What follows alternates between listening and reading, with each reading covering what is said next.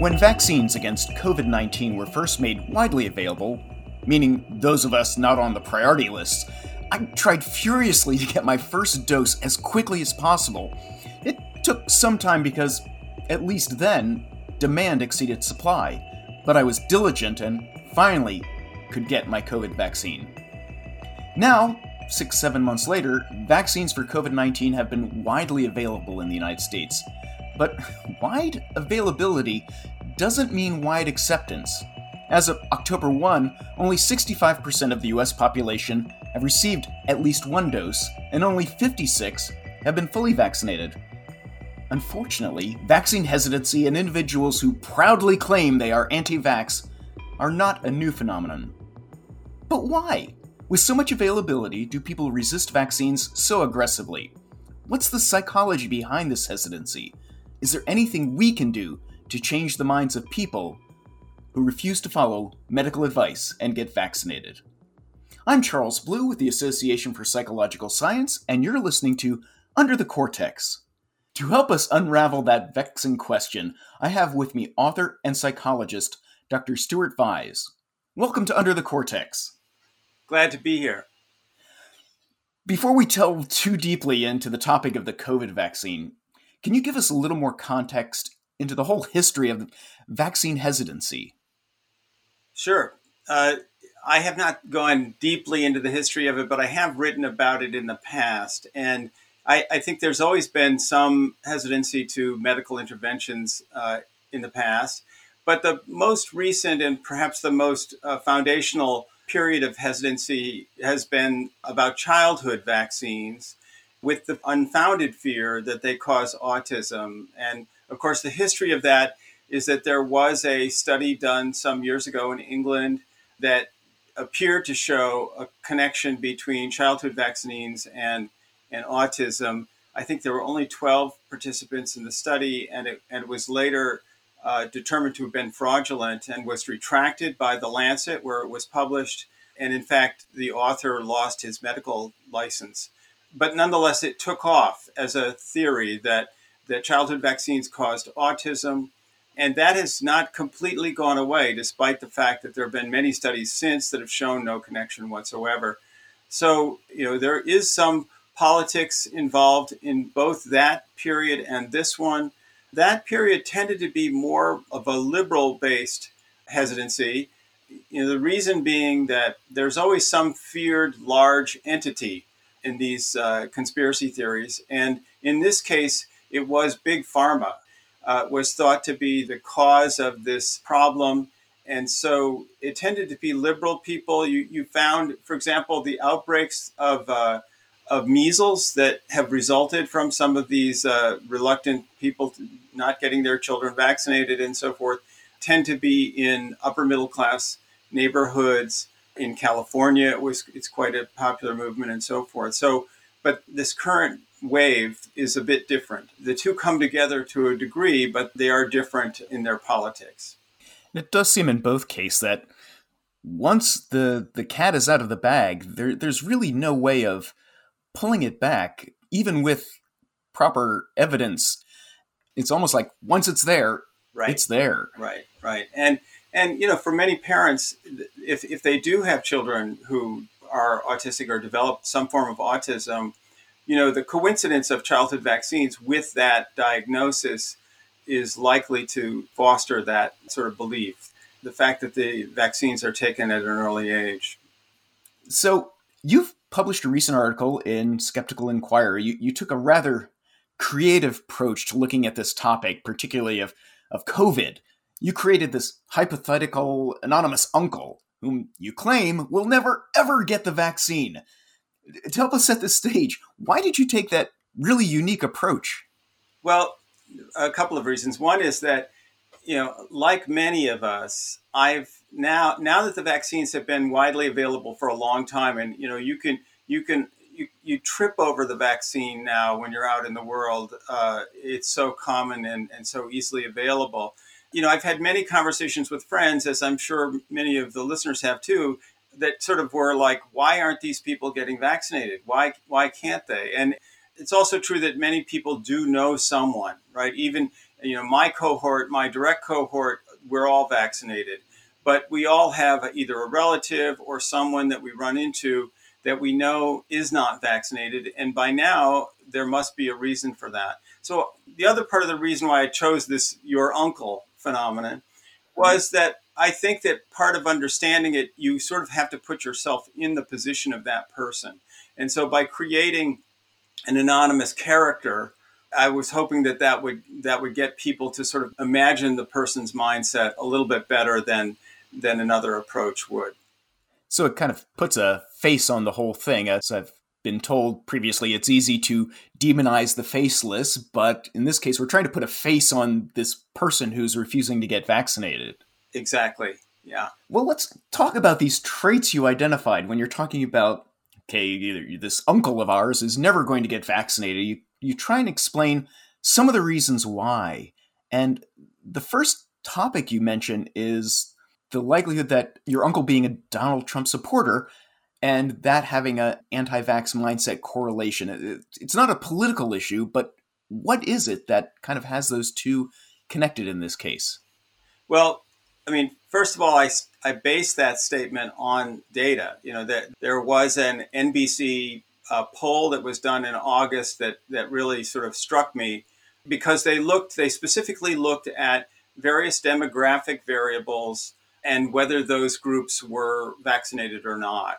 Uh, and they did gender, they did education, they did race, they did a number of variables, but they also looked at political party. And of course, there's a huge difference between people who voted for Biden and people who voted for Trump in terms of vaccination. The vaccination rate for Trump voters in 2020 is something like 50%. But even more so, which was clever about this particular poll is they took the Republican Party and they asked people whether they were either more supporters of Trump than the party or were they more supporters of the party than Trump. And even there, the absolute lowest level of vaccination, below 50%, was among the people who said they were supporters of Trump more than the party. So there's something about Trump that this anti-vax thing has adhered to, despite the fact that, as I point out in the article, he was one of the very first Americans to get vaccinated. He didn't announce it at the time, and he did it secretly, but uh, he seems to be a vector in this anti-vax uh, notion. Even more curiously, there was some coverage of a recent rally for Trump, and he mentioned at the time that you know, the vaccine is good, you should get it, I got it. And the audience booed him for that statement. So even with that completely counterintuitive bounce, these factors still hold true. Yeah, it's true. It's it, that I found that very interesting. Uh, first of all, I'm, I'm quite certain he will never say that again because he you know he does not like to get booed from what I can tell.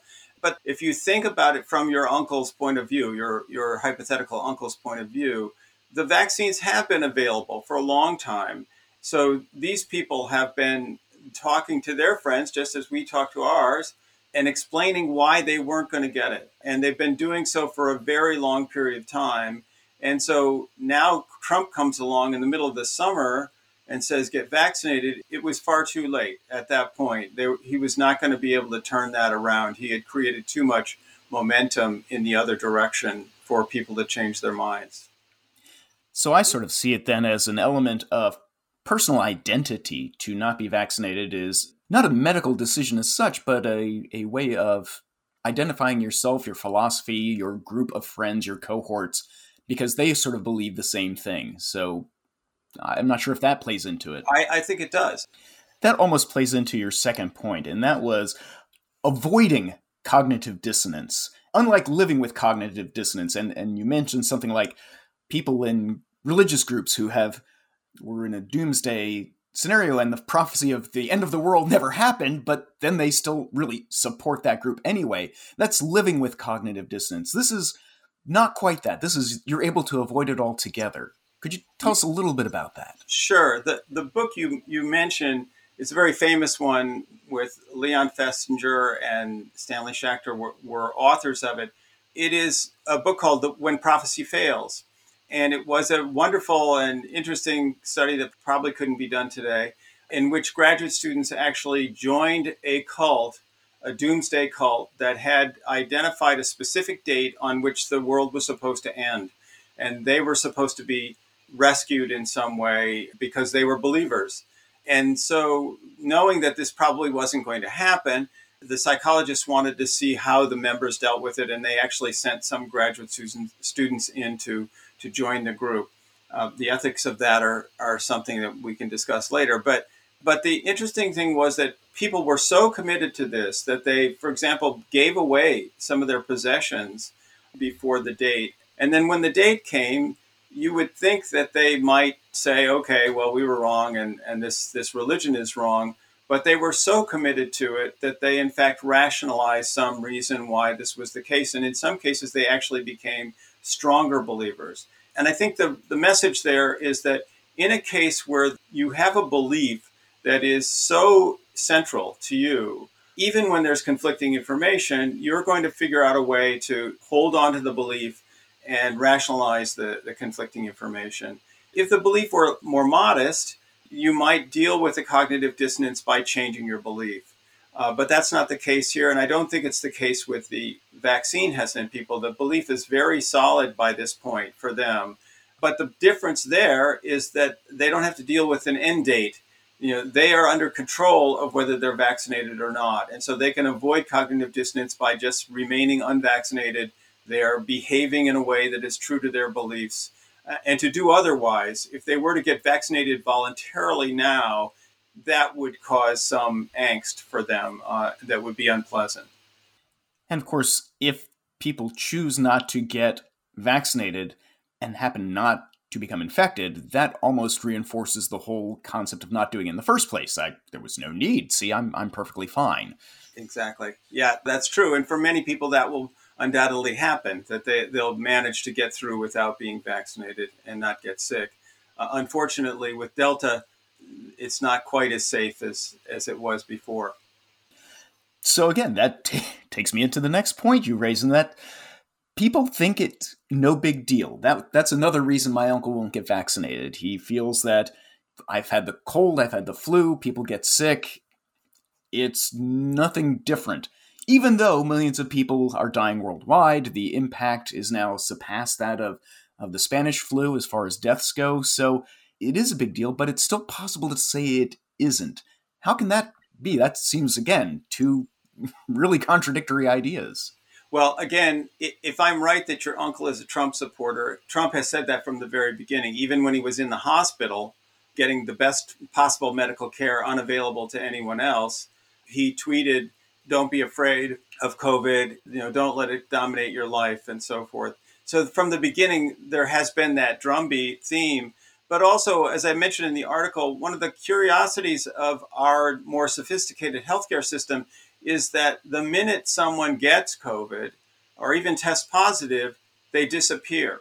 They go home, they quarantine themselves. People who get really sick go to the hospital where, where we don't usually get to see what's going on there.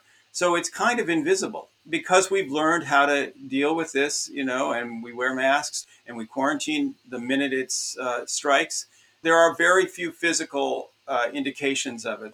For your uncle, the most obvious indications of the pandemic are those annoying masks and other mandates, you know, the restrictions that are causing such a big problem for him. But the disease itself is almost invisible.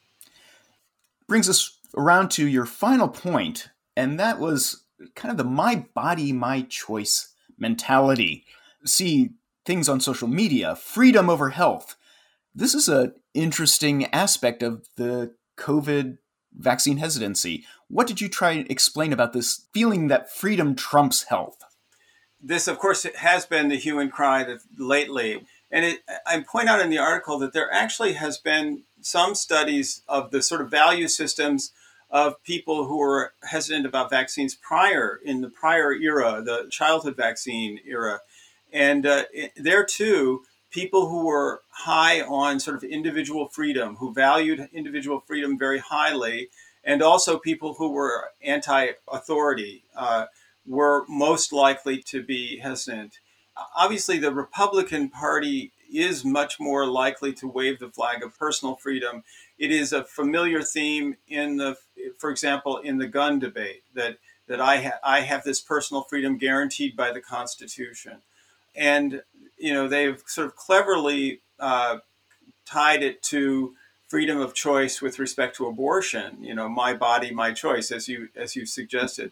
The only difference, an important difference, I think, is that your freedom not to be vaccinated is not just about you. It will affect others. It is a public health problem. Certainly, in the case of abortion, abortion is a very personal thing that affects just that person. But clearly, vaccination programs are done because they are for the public good. They are for public health. And so, so this is a direct conflict between an individual freedom and the health of people in general. And clearly, there are people who are willing to make that choice. And whatever the consequences that will be. I point out in the article that the same attitude has applied to the gun debate because the freedom to own a gun and to carry a gun around with you has costs. It, it, has created a great public health problem. There is very convincing data that merely bringing a, a firearm into your home increases the likelihood of a homicide in that home. So people are clearly exercising their freedoms at the expense of public health, and that's clearly an important part of this this current COVID situation. Well, this all sounds awful, but hopefully there's some good news. Is there anything we can at least take home so we can sleep a little bit better tonight? Well, of course, I tried to end with a slightly positive message at the end of the article after, you know, sort of drumming a depressing drumbeat. But I think that the clear positive hope for us is mandates. And there is evidence that mandates do work. Uh, you know, there will definitely be resistance and there'll be protests and there'll be legal challenges. And we're, we're beginning to see that now. But, you know, the beauty of the mandate in this analysis that I provided is that the mandate does provide an external force that the individual responds to. So it is a hedge against cognitive dissonance. You know, you can say, well, I didn't really want to get vaccinated, but I had to for work. And that is definitely going to be create less cognitive dissonance for the individual than if they had to voluntarily make the choice. So, so the mandates do tend to work. I think we're beginning to see some positive effects of them already uh, in the U.S. And the big question is how far will they take us? They're undoubtedly going to improve the situation, but how far? I mean, any improvement is good, but it, it would be nice to get up, you know, uh, much higher, 80 or 90% vaccination would be great. So you have actually ammunition that you can grouse about the government, you can complain that you were compelled to do this, but in the end, maybe it is a, uh, an opening to allow people who maybe would like to but can't bring themselves to to take that extra step. Exactly. I have one more question, and this is a topic that you didn't bring up in your article, but I'm always amazed by. There's nothing mentioned here about the negative health impact of being vaccinated, and legitimately, there are so few. It's a remarkably safe thing to do. It's it's safer than say taking an aspirin for most people. But that doesn't seem to be the major reason. Oh, sure, you, you read about claims of strange particles and hidden agendas and, and all the uh, conspiracy theorists, but I really haven't heard people complain that the vaccine is going to cause me harm as a reason. And you didn't go into that. Was was there a reason why that particular topic was not really addressed? Well, I think it has come up in the dialogue. You know, there are these silly pictures of people trying to suggest that they were magnetized uh, by the vaccine. Oh yes, and and you get a lot of anecdotal stories where my friend's friend took the vaccine and got really sick and now is damaged in some way. But I didn't address those because I'm hopeful that those are relatively minor objections. And by now, as you point out, I mean, millions of people have taken these drugs. I mean, many, many people have taken them with minimal lasting effects. And so they've been studied much more than is really required in order to have confidence about taking them. So, so I'm hopeful that that people are able to recognize that. I don't think that's as big a factor in the reluctance. Uh, I think that the other things that I mentioned uh, are, but it probably does contribute to some people's reluctance uh, if they're willing to believe, you know, these stories that are, are being told. Well, that gives me some additional fuel to discuss uh, when I get together with the, the, family over the holidays and maybe convince uh, the few holdouts that uh, it would be a, a, good reason to go ahead and get that vaccine now. Uh, fingers crossed. Yeah. I really would like to thank uh, Dr. Stuart Vyse for speaking with me today in Under the Cortex, talking about the whole concept of cognitive dissonance, anti vax, and why your uncle will never get the vaccine. Thank you for joining me. Thank you for having me. It was my pleasure. Under the Cortex is supported by Macmillan Learning Psychology. In the classroom, whether in person or on screen, content matters. But not if students are disinterested or disengaged. At Macmillan Learning Psychology, our authors are committed educators who know firsthand what teachers are facing today. That experience guides not only the books they write, but the interactive learning and assessment tools they help create. No matter how you teach, we can help you captivate your students. Macmillan Learning Psychology, engaging every student, supporting every instructor, setting the new standard for teaching and learning.